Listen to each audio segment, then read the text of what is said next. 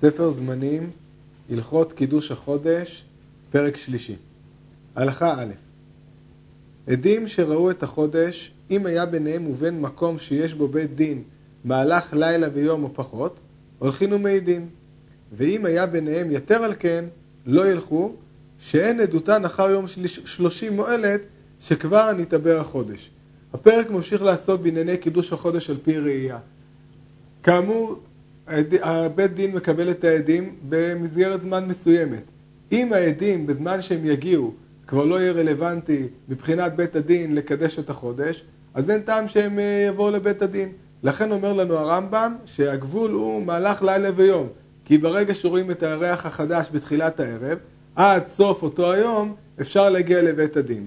יש לדייק פה היטב בדבריו של הרמב"ם בסוף, אומר הרמב"ם בסוף ההלכה שאם היה ביניהם יותר כן לא ילכו שאין עדותן אחר יום שלושים מועלת שכבר נתעבר החודש. מקשים פה המפרשים, בעיקר המפרש, על הלכות קידוש החודש, שלכאורה דברים סותרים, דברים שאנחנו נראה בסוף הפרק. בסוף הפרק אפשר לראות שלפעמים בית הדין מקדשים את החודש גם אחרי ארבעה או חמישה ימים. אם הגיעו עדים אחרי ארבעה וחמישה ימים והעידו על החודש, ובית דין לא מצליחים למנוע את עדותם, בית דין מקדשים רטרואקטיבית את החודש. לפי זה שואלים, למה אנחנו אומרים כאן בהלכה שלא יבואו לבית הדין? הרי ייתכן מאוד שבית הדין יקדשו את החודש גם אחרי כמה ימים, אחרי אה, יום השלושים. אבל יש לדקדק היטב בדבריו של הרמב"ם. הרמב"ם כותב שאין עדותם אחר יום שלושים מועלת. זה לא אומר שהעדות שלהם היא לא יכולה להיות תקפה, אבל היא לא מועלת, כי כפי שאנחנו נראה בהמשך, הדבר הזה הוא לא דבר חיובי.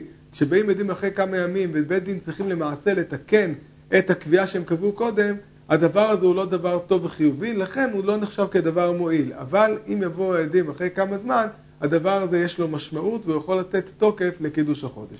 הלכה ב' עדים שראו את החודש, הרי אלו הולכים לבית דין להעיד, ואפילו היה שבת, שנאמר אשר תקראו אותם במועדם, וכל מקום שנאמר מועד, דוחה את השבת. לפיכך אין מחללים אלא על ראש חודש ניסן ועל ראש חודש תשרי בלבד, מפני תקנת המועדות. ובזמן שבית המקדש קיים, מחללין על כולן מפני קורבן מוסף שבכל ראש חודש, שהוא דוחה את השבת. אחד מהדברים שאנחנו למדים ביחס לקידוש החודש, מזה שנאמר אשר תקראו אותם במועדם, אנחנו למדים שהדבר הזה, החודש, קידוש החודש הוא אפילו דוחה את השבת. כמו דברים אחרים שנאמר בהם מועד, כמו לדוגמה קורבן התמיד, דברים שנאמר בהם מועד דוחים את החודש כפי שאומר הרמב"ם ולכן עדים יכולים לחלל את השבת כדי לבוא להעיד בבית הדין. אמנם, כפי שמדגיש לנו הרמב"ם, זה הכל בתנאי שהעדות שלהם היא משמעותית. בזמן שבית המקדש היה קיים, העדות שלהם כל חודש הייתה משמעותית לגבי הקרבת הקורבנות, ולכן הם היו מחללים את השבת בכל חודש. אחרי שנחרב הבית, העדות שלהם, ועדיין היה בית דין וקידשו על פי ראייה, היו תקופות כאלה, העדות שלהם היא משמעותית אך ורק על חודשים תשרי וניסן, בגלל החגים שחלים בחודשים הללו. יש להדגיש עוד דבר חשוב, החילול הוא דווקא של העדים, אבל הפרסום של החודש, בשביל הפרסום החודש אנחנו לא מחללים את השבת, הגמרא לומדת את זה על קריאתם אתה מחלל ולא על קיומם, דווקא על קביעת החודש ולא אחרי, אחרי הדאגה של בית דין שהדברים האלה אחרי זה יתקיימו בעם ישראל. הלכה ג' כשם שמחללין העדים שראו את החודש את השבת, כך מחללים עמהן העדים שמזכין אותם בבית דין, אם לא היו בית דין מכירים את הרועים.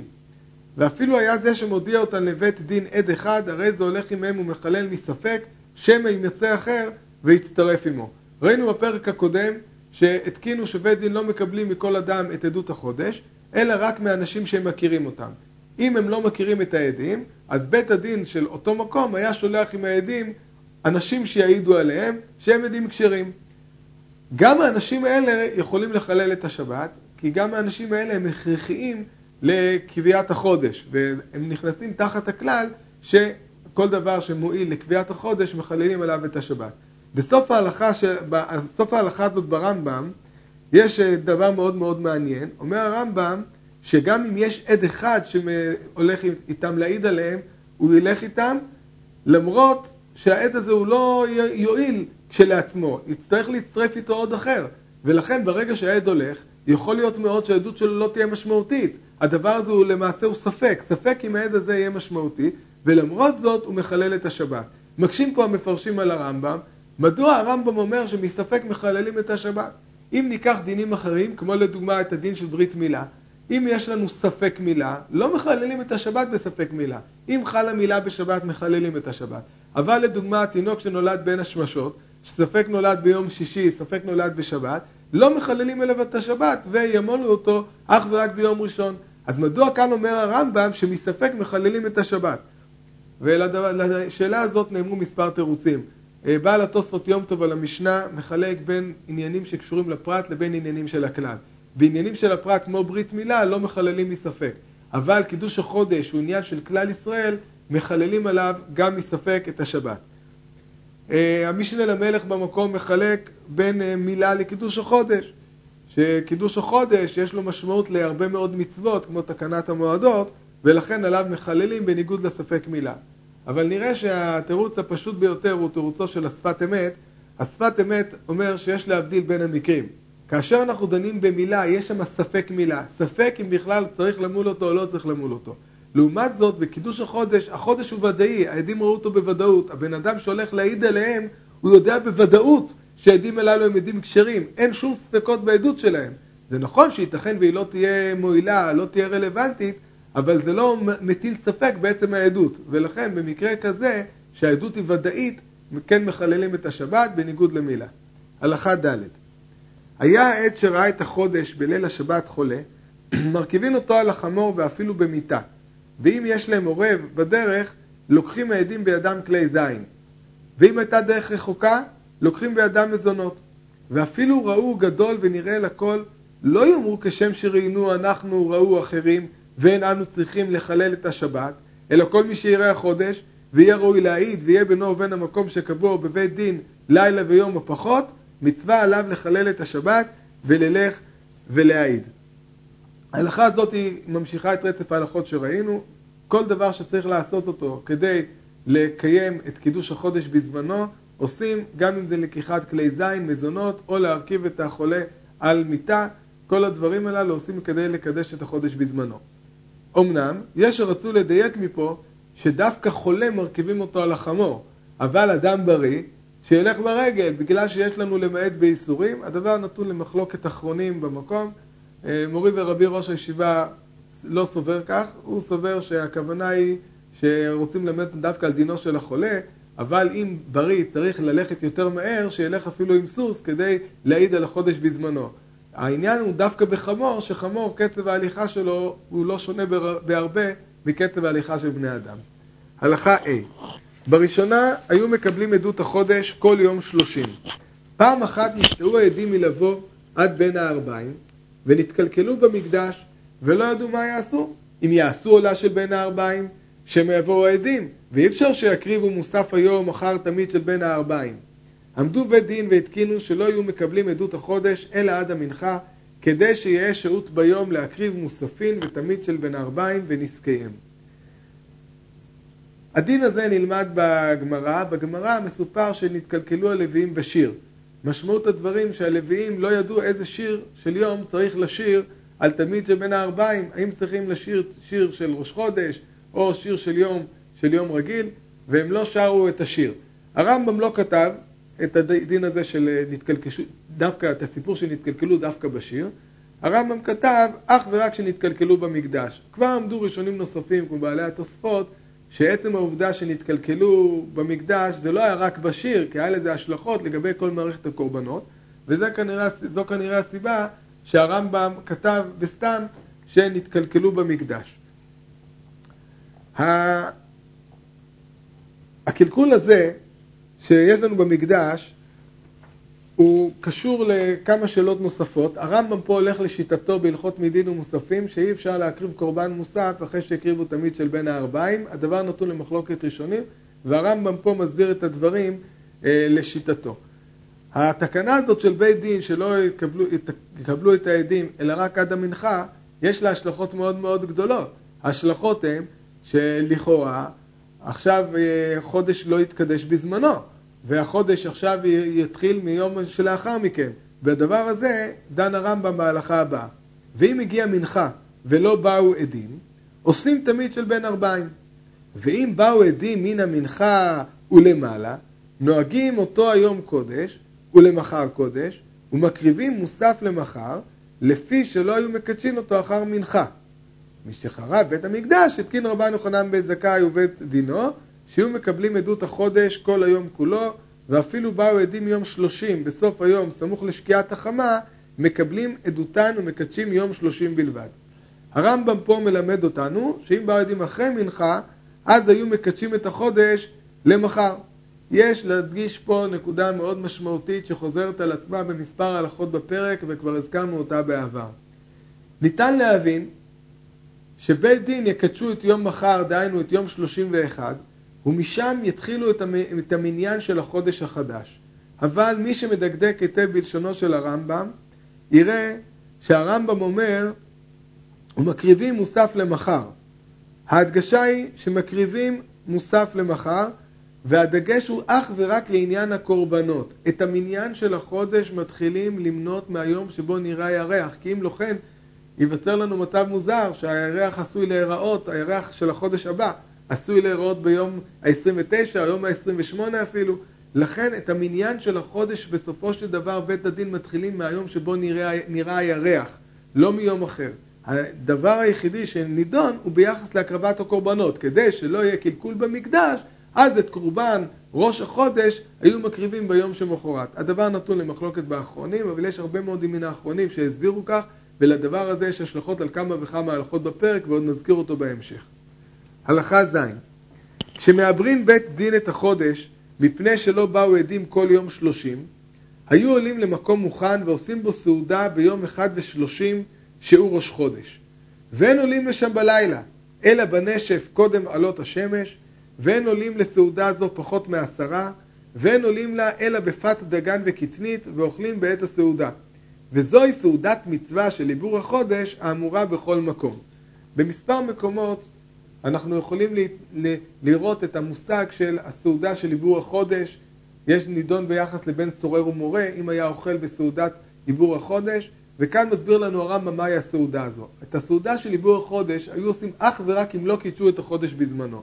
אך ורק אם היו מעברים את החודש, דהיינו שהחודש מוסיפים, החודש הוא חודש מלא, ומתחילים את החודש מהיום ה-31, רק אז היו עושים את הסעודה. עניינה של הסעודה היה לעשות איזשהו פרסום לעיבור החודש. אם קידשו את החודש בזמנו, היה פרסום על ידי המשואות ועל ידי עדים, שלוחים שהיו יוצאים למספר מקומות כפי שאנחנו נראה. אבל אם היו מעברים את החודש, לא היו עושים בית הדין שום דבר. הם לא היו אומרים מקודש ולא עושים דבר מהדברים שהזכרנו קודם. ולכן, מהסיבה הזו, התקינו שיהיה סעודה, סעודה שהיא בעשרה, סעודה שהיא מפרסמת את העניין של עיבור החודש, וזוהי סעודת עיבור החודש שמוזכרת במספר מקומות.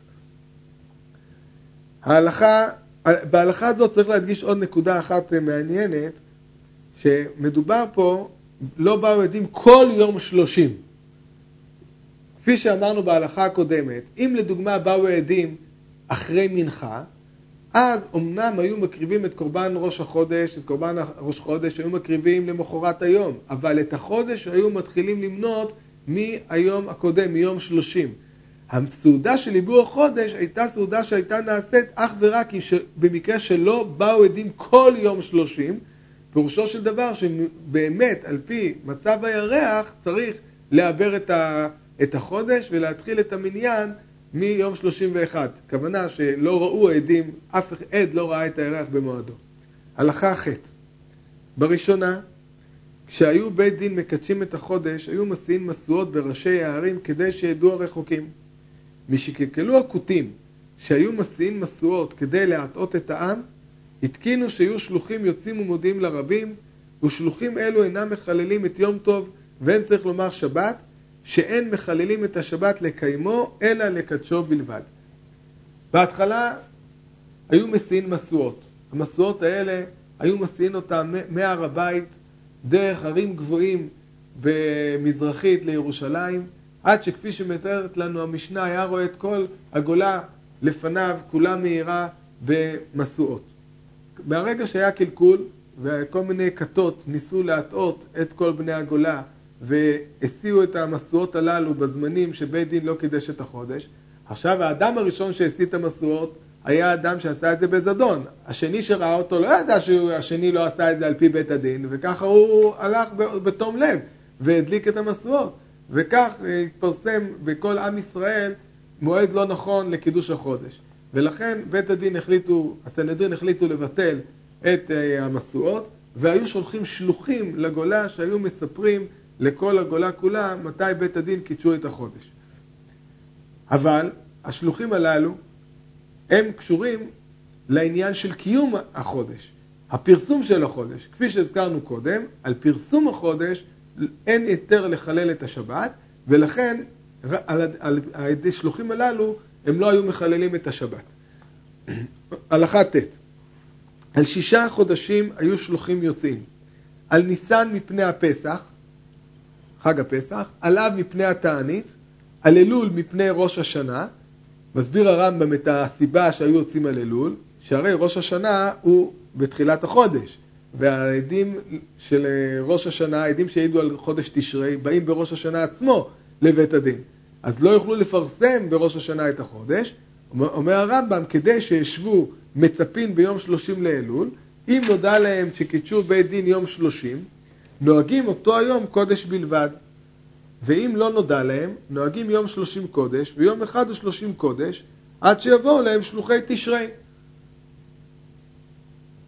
האנשים שהיו קרובים לירושלים ידעו מתי בית הדין קידשו את חודש אלול, ידעו מתי א' באלול. משם הם מונים ומגיעים ליום השלושים.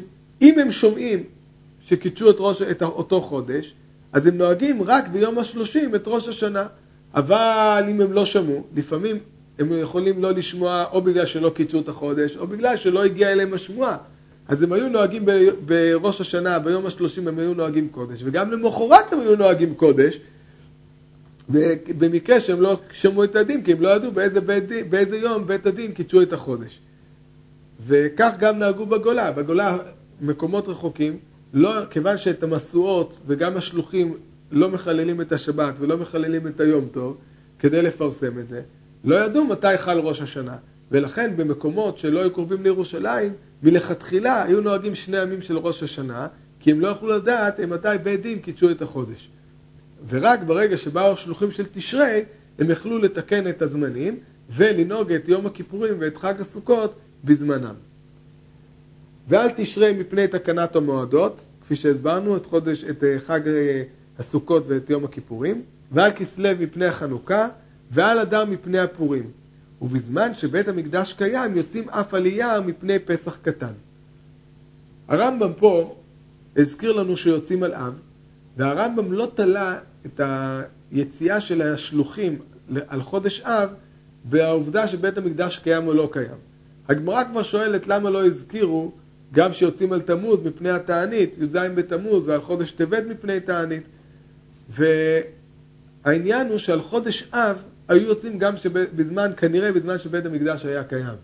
בזמן שבית המקדש היה קיים, בימי בית שני, עדיין עם ישראל לא היה בחירות מוחלטת, עדיין הוא היה תחת העול של הפרסים ושל היוונים ושל הרומאים, ולכן נהגו עדיין תענית בתשעה באב למרות שבית המקדש היה קיים, ומהסיבה הזאת יצאו השלוחים על חודש אב. הלכה י' שלוחי ניסן ושלוחי תשרי אין יוצאים אלא ביום ראש חודש אחר שתעלה השמש עד שישמעו מפי בית דין מקודש. ואם קידשו בית דין בסוף יום תשעה ועשרים כמו שאמרנו ושמעו מפי בית דין מקודש יוצאים מבערב. ושלוחי שאר השישה חודשים יש להם לצאת מבערב אחר שנראה הירח אף על פי שעדיין לא קידשו בית דין את החודש. הואיל ונראה החודש, יצאו שהרי למחר בוודאי מקדשין אותו ואת דין. חודש תשרי וחודש ניסן, בגלל המועדות שיש בהם חג סוכות וחג פסח, חייבים לדעת בוודאות שבית דין קידשו את החודש, ואין לסמוך על השערות ועל אומדנות. ולכן על חודשים האלה השלוחים היו יוצאים אך ורק אחרי שהם שמעו מפי בית הדין מקודש. על יתר החודשים, אם ראו כולם, הירח נראה לכולם, וברור לעדים, וברור לאנשים שסביבם, וברור לבית הדין שלמחרת היום יקדשו את החודש, הם יכולים לצאת כבר מבערב, לפני שבית הדין קידשו באופן מעשי את החודש, והסיבה היא בגלל שגם אם הם יצאו ולו יצויר שבית דין לא יקדשו את החודש, הקלקול הוא לא גדול. אבל בחודש תשרי וחודש ניסן, ששם יש את פסח וסוכות, אז חייבים לשמוע מפי בית דין את אמירת מקודש.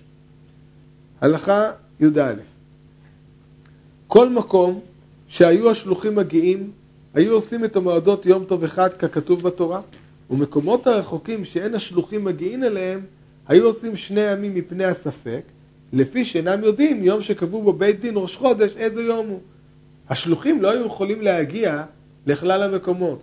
אנחנו יודעים שיש מקומות שאליהם לא הגיעו שלוחים. יש מקומות שלפעמים הגיעו השלוחים ולפעמים לא הגיעו. יש מקומות שהגיעו תמיד השלוחים. והסיבה, הסיבה היא מפני המרחק, לפעמים מפני כל מיני תלאות הדרך. ואומר לנו הרמב"ם שהמקומות שאליהם היו מגיעים השלוחים תמיד, יכלו לסמוך על השלוחים. אבל מקומות שלא בהכרח היו מגיעים אליהם השלוחים, היו נוהגים שני ימים טובים, ומכאן התחיל העניין שנוהגים מחוץ לארץ שני ימים טובים בחגים. הלכה י"ב יש מקומות שהיו מגיעים אליהם שלוחי ניסן ולא היו מגיעים אליהם שלוחי תשרי.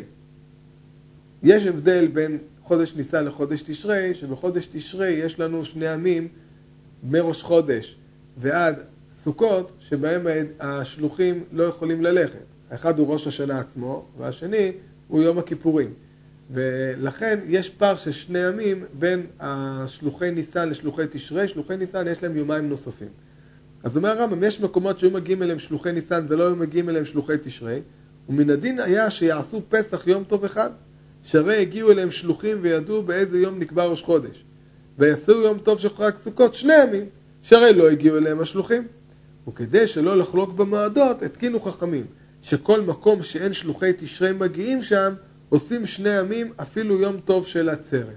יש פה תקנה מיוחדת, כדי שלא ליצור בלבול וכל מיני תקלות בעם ישראל, אז מקומות כאלה שלעולם היו מגיעים אליהם שלוחי ניסן, אבל שלוחי תשרי לא, הנהיגו שגם בחודש ניסן, גם בחג הפסח, ינהגו בשני ימים טובים, ואפילו בעצרת, בשבועות, למרות ששבועות הוא תמיד תלוי בפסח, מניין הימים מפסח עד שבועות הוא קבוע, למרות זאת התקינו שבכל אלו יעשו שני ימים טובים. הלכה י"ג ממשיכה את העניין הזה, וכמה בין שלוחי ניסן לשלוחי תשרי? שני ימים, ששלוחי תשרי אינם מהלכים באחד בתשרי מפני שהוא יום טוב, ולא בעשירי בו מפני שהוא יום הכיפורים, כפי שהסברנו קודם. הלכה י"ד אין השלוחים צריכים להיותם שניים, אלא אפילו אחד נאמן, ולא שליח בלבד, אלא אפילו תגר משאר העם שבא כדרכו, רוכל, שבא, משאר העם שבא כדרכו, ואמר אני שמעתי מפי בית דין שקידשו את החודש ביום פלוני, פלוני נאמן, ומתקנין את המועדות על פיו, שדבר זה דבר העשוי להיגלות הוא, ועד אחד כשר נאמן עליו. לעדות שעל קידוש החודש, העניין שאדם מספר על זה שבית דין קידשו את החודש, אין לזה דין עדות לכל דבר, ואפילו עד אחד כשר נאמן בדבר הזה, היסוד הוא מפני שמילתא דאבידא להיגלויה לא משקרי באינשי. דבר שעתיד להיגלות, אנשים לא משקרים בו. ואומנם במקומות שאנחנו צריכים עדות, אז צריך שניים דווקא, אבל במקומות שרק צריך גילוי מה התרחש, שם מספיק לנו עדותו של עד אחד, ואומר הרמב"ם שעד אחד כשר נאמן במקומות הללו. יש מקשים על הרמב"ם, יש, יש יסוד אה, מפורסם, שמקום שעד אחד, עדות שעד אחד נאמן בה, גם אישה, גם עבד, הם נאמנים בה. למה הזכיר פה הרמב"ם עד אחד כשר נאמן עליו, ולא הזכיר גם עבד, אישה ושאר פסולים, שהפסול שלהם הוא לא פסול בגלל שאנחנו חוששים לשקרנותם. אז האמת שהרמב"ם שאומר פה עד אחד כשר נאמן, הכוונה היא להוציא מאנשי כיתות או אנשים שהם בכלל לא נאמנים, ואין בכוונתו פה להוציא מהכלל גם עבד אישה, כי הכלל הוא קבוע במספר מקומות, שעדות שעד אחד נאמן בה, גם אישה ועבד נאמנים בה.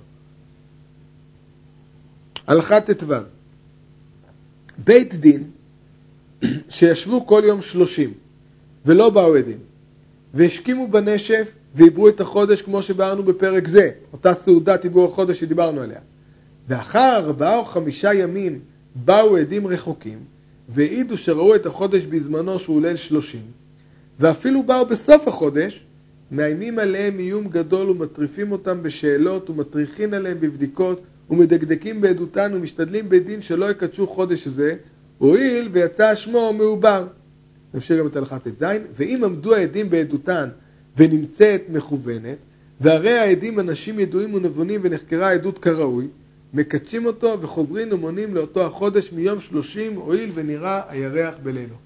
ההלכה הזאת היא הלכה מאוד קשה, היא הלכה שיוצרת לנו בעיה מאוד גדולה בענייני קידוש החודש. זוהי שיטתו של הרמב"ם בסוגיית הגמרא, יש בזה מחלוקת גדולה בין הראשונים.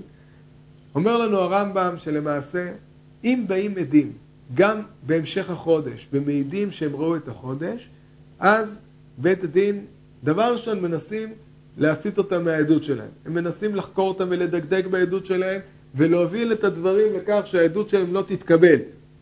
כי יוצא פה איזה דבר מוזר, יוצא פה איזה זילות, הדבר עשוי, עשוי ליצור כל מיני תקלות ובעיות. אחרי שבית דין כבר הודיעו על חודש שהוא מתחיל ביום מסוים, אחרי עשרים יום פתאום בית דין יודיעו שטעינו, החודש למעשה התחיל יום אחד קודם לכן. הדבר הזה הוא דבר שהוא לא טוב, הדבר הזה עשוי לגרום להמון בעיות. ולכן העדים הללו עושים את כל המאמצים כדי לא לקבל את עדותם.